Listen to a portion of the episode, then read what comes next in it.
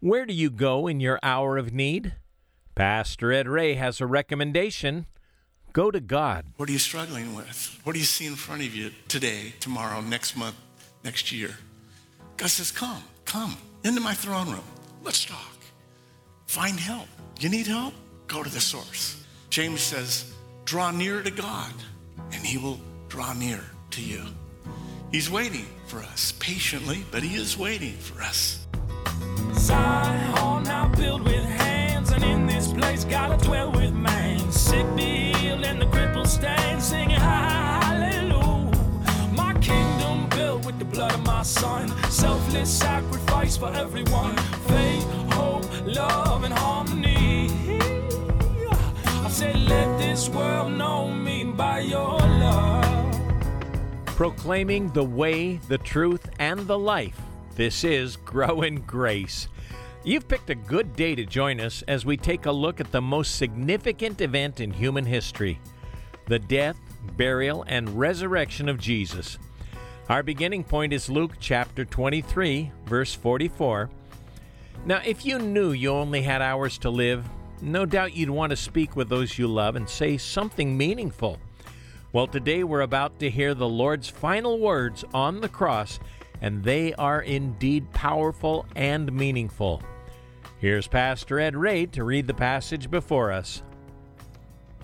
We're in Luke 23. Going to take a little bit longer section because we normally stop in the middle of this. I want to go through. So we're in Luke 23 44.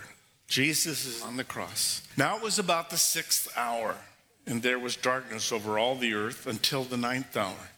Then the sun was darkened, and the veil of the temple was torn in two. And when Jesus had cried out with a loud voice, he said, Father, into your hands I commit my spirit. Having said this, he breathed his last. So when the centurion saw what had happened, he glorified God, saying, Certainly this was a righteous or innocent man. And the whole crowd who came together to that sight, seeing what had been done, beat their breasts and returned.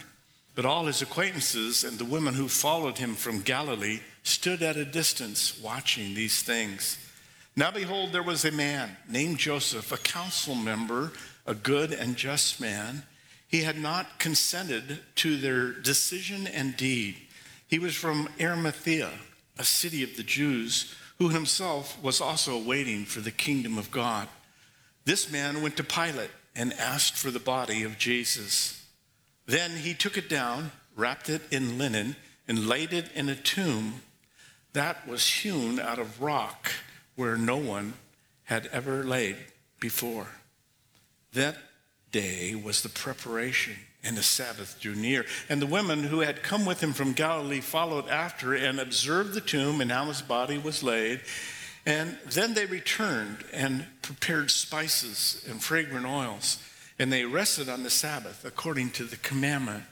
Now, on the first day of the week, very early in the morning, they and certain other women with them came to the tomb, bringing the spices that they had prepared. But they found the stone rolled away from the tomb.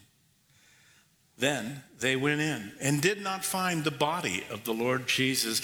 And it happened, as they were greatly perplexed about this, that behold, two men stood by them in shining garments. Then, as they were afraid and bowed their faces to the earth, they said to them, Why do you seek the living among the dead? He is not here, but is risen. Remember how he spoke to you when he was still in Galilee, saying, The Son of Man must be delivered into the hands of sinful men and be crucified, and the third day rise again. And they remembered his words. Then they returned from the tomb and told all these things to the eleven and all the rest. It was Mary Magdalene, Joanna, Mary, the mother of James, and the other women with them who told these things to the apostles, and their words seemed to them like idle tales, babble, and they did not believe them.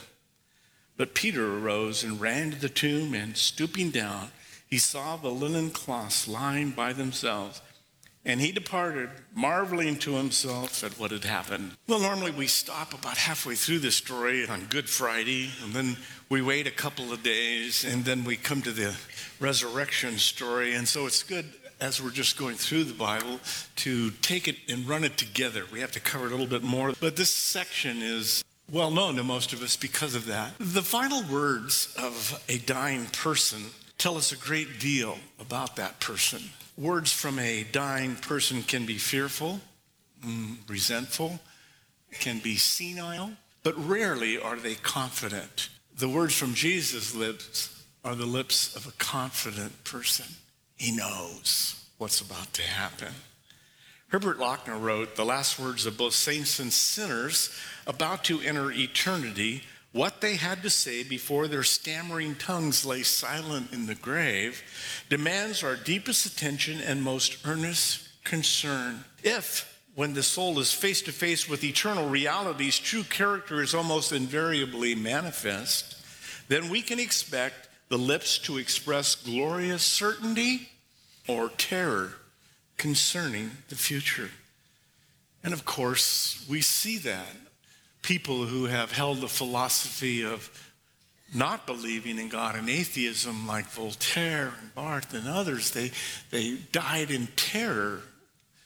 But those who looked forward to eternity, martyrs, died with words of confidence because they weren't depending on themselves and they knew where they were going. I have a friend who's into philosophy, and, and he was telling me about Nietzsche, you know, this Austrian German uh, philosopher who gave the world the infamous line, God is dead. Well, when Nietzsche died a while back now, his hometown, the village he grew up in, someone had graffitied on the wall, God is dead, signed Nietzsche.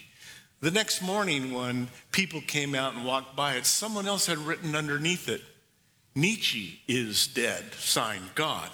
It kind of brings everything into perspective, into focus, doesn't it?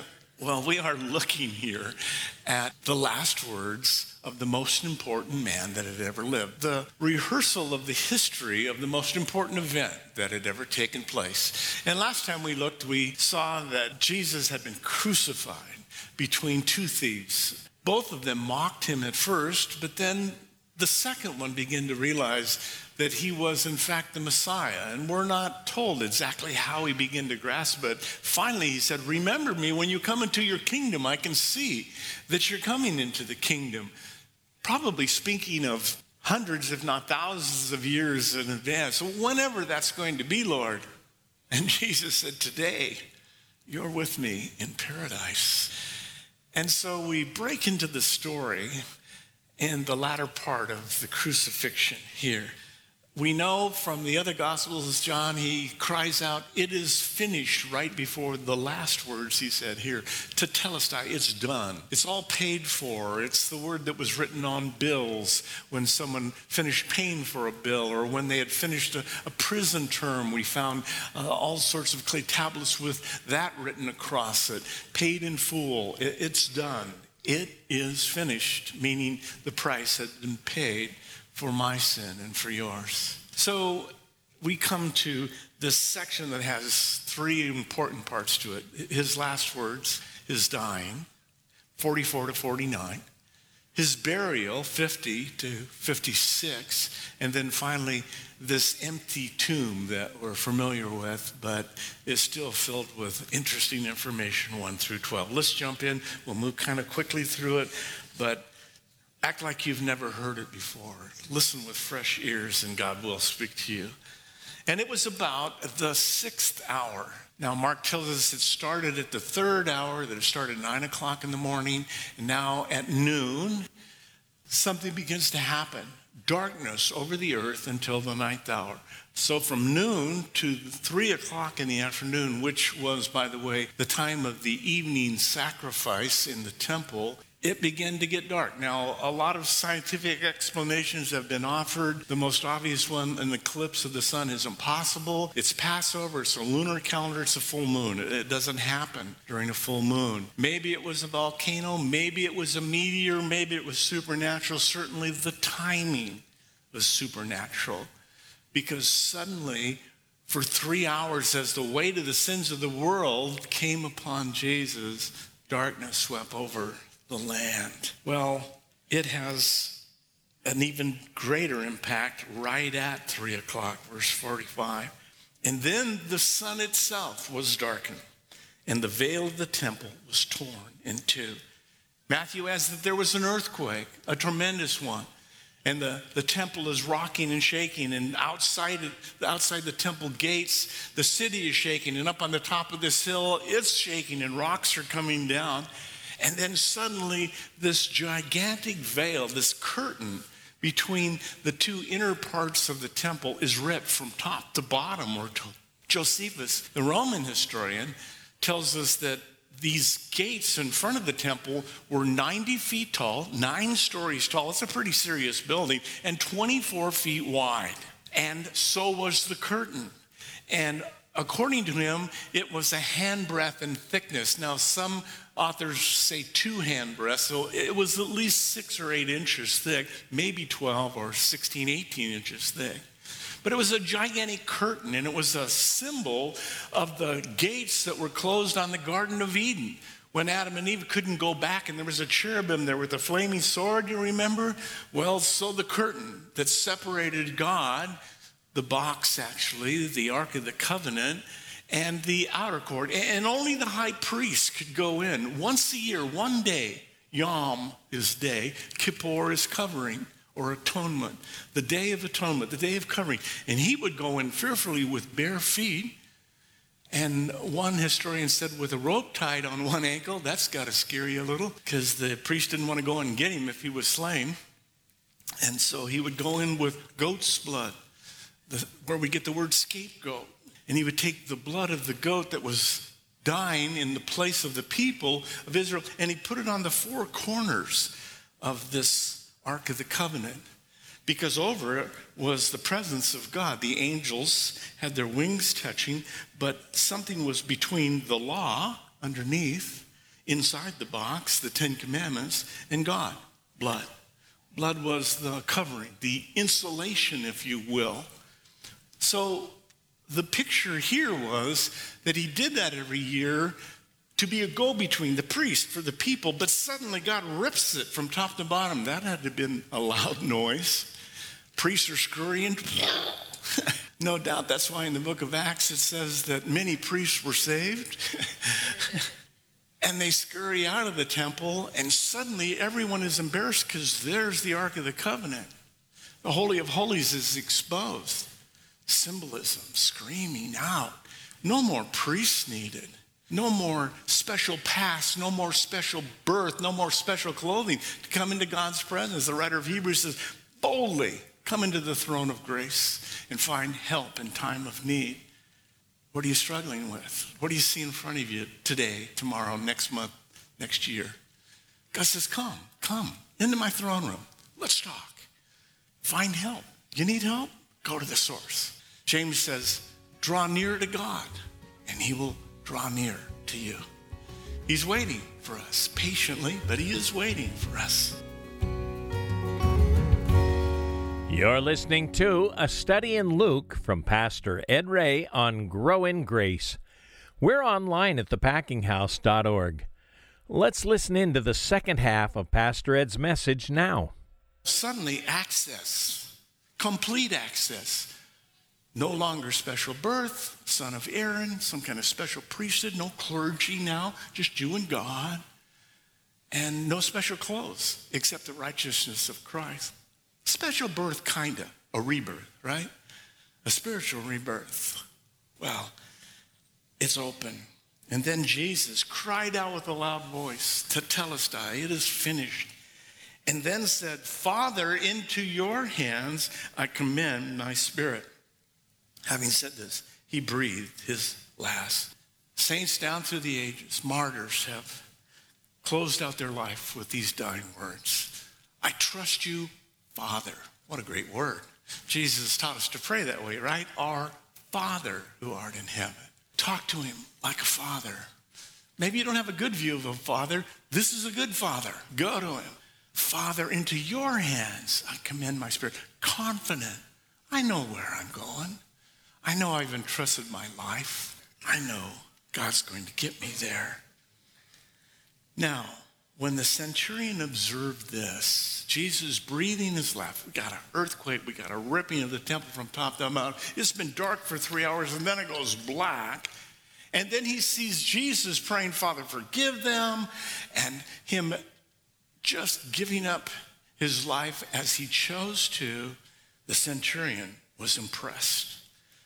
The centurion saw what had happened. He glorified God, he praised God saying, Certainly this was a righteous or an innocent man.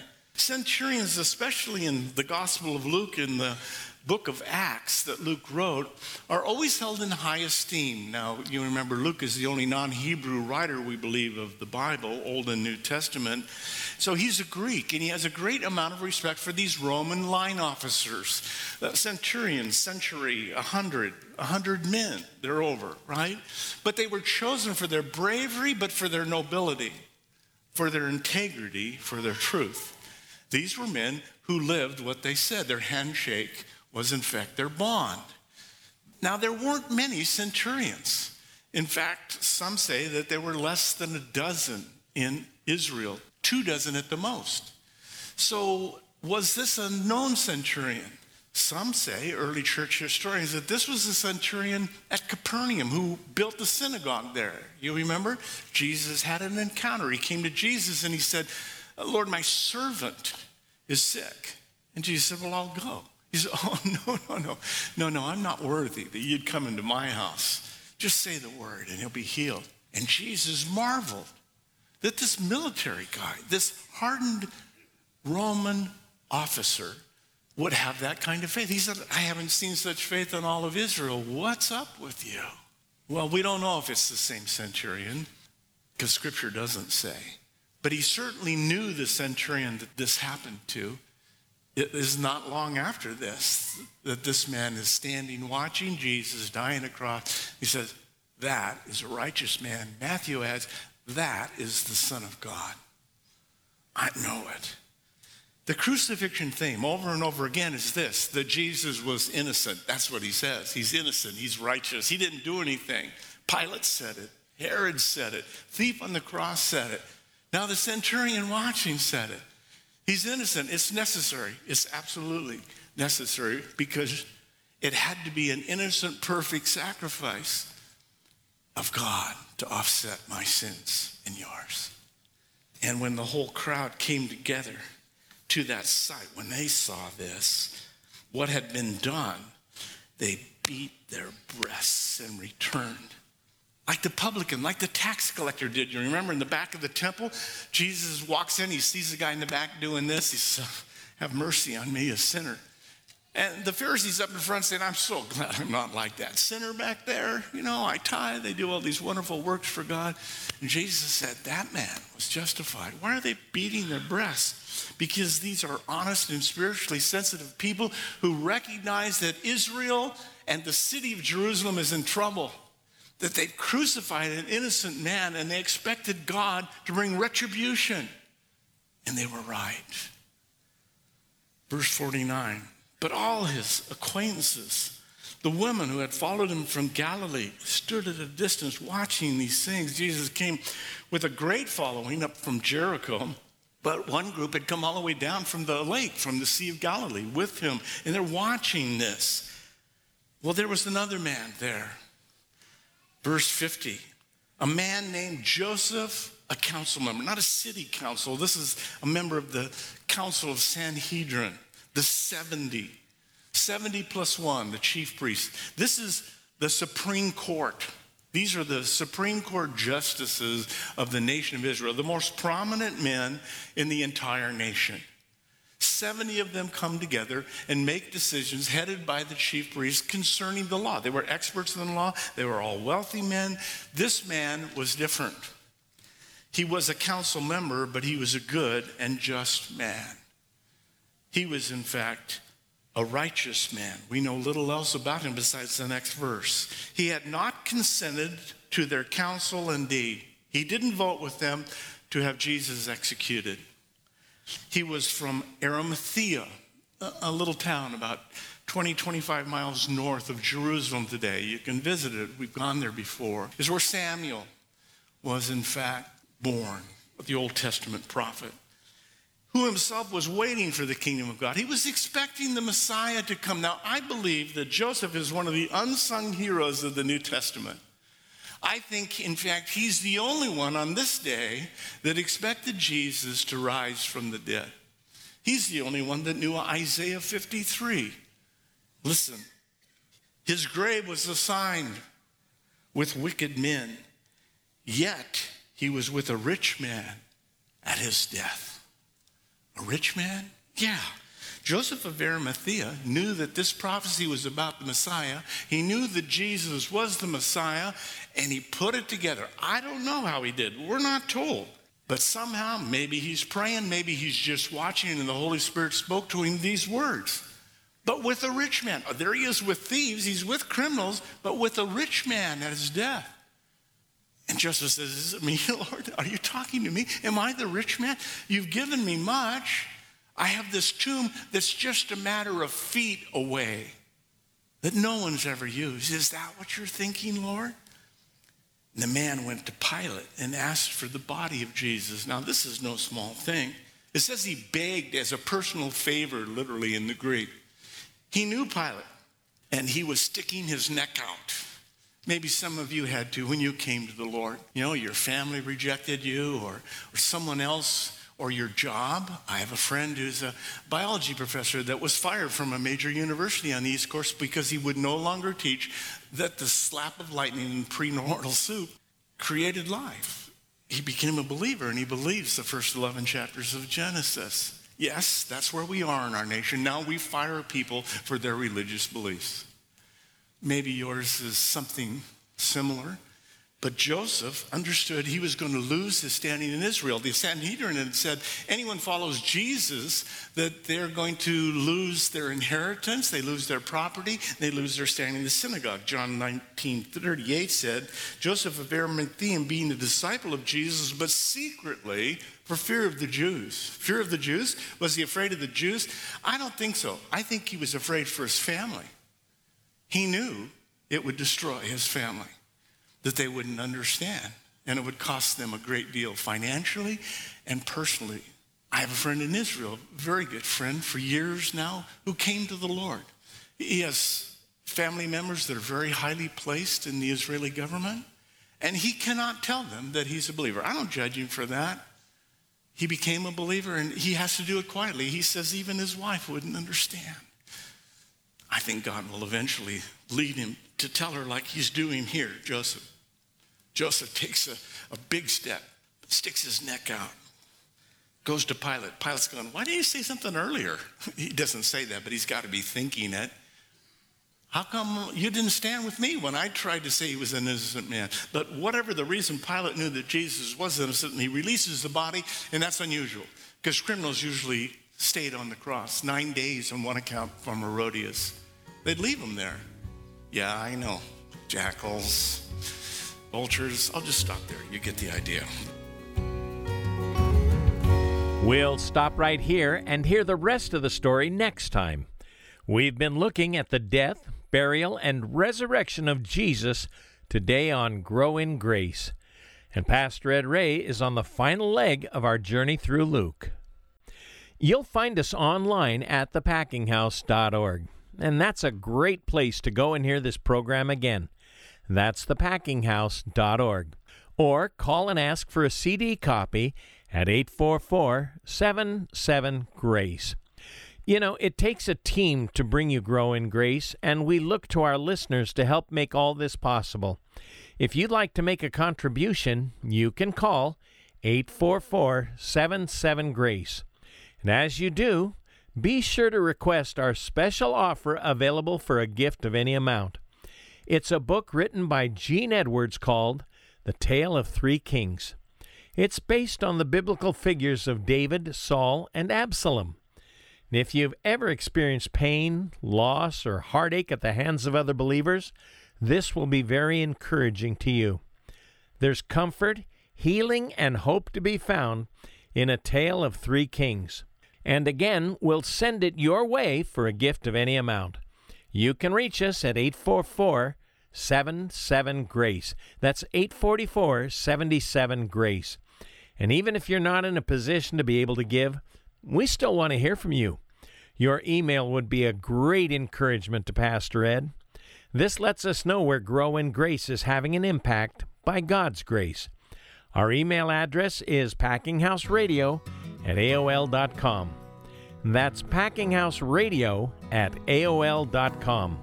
And then join us for the next Grow in Grace when Pastor Ed Ray will pick up where we left off in the Gospel of Luke. This program is brought to you by Packing House Christian Fellowship in Redlands, California. Zion place gotta dwell with man. Sick healed, and the crippled stand singing hallelujah. Blood of my son, selfless sacrifice for everyone. Faith, hope, love, and harmony. I said, let this world know me by your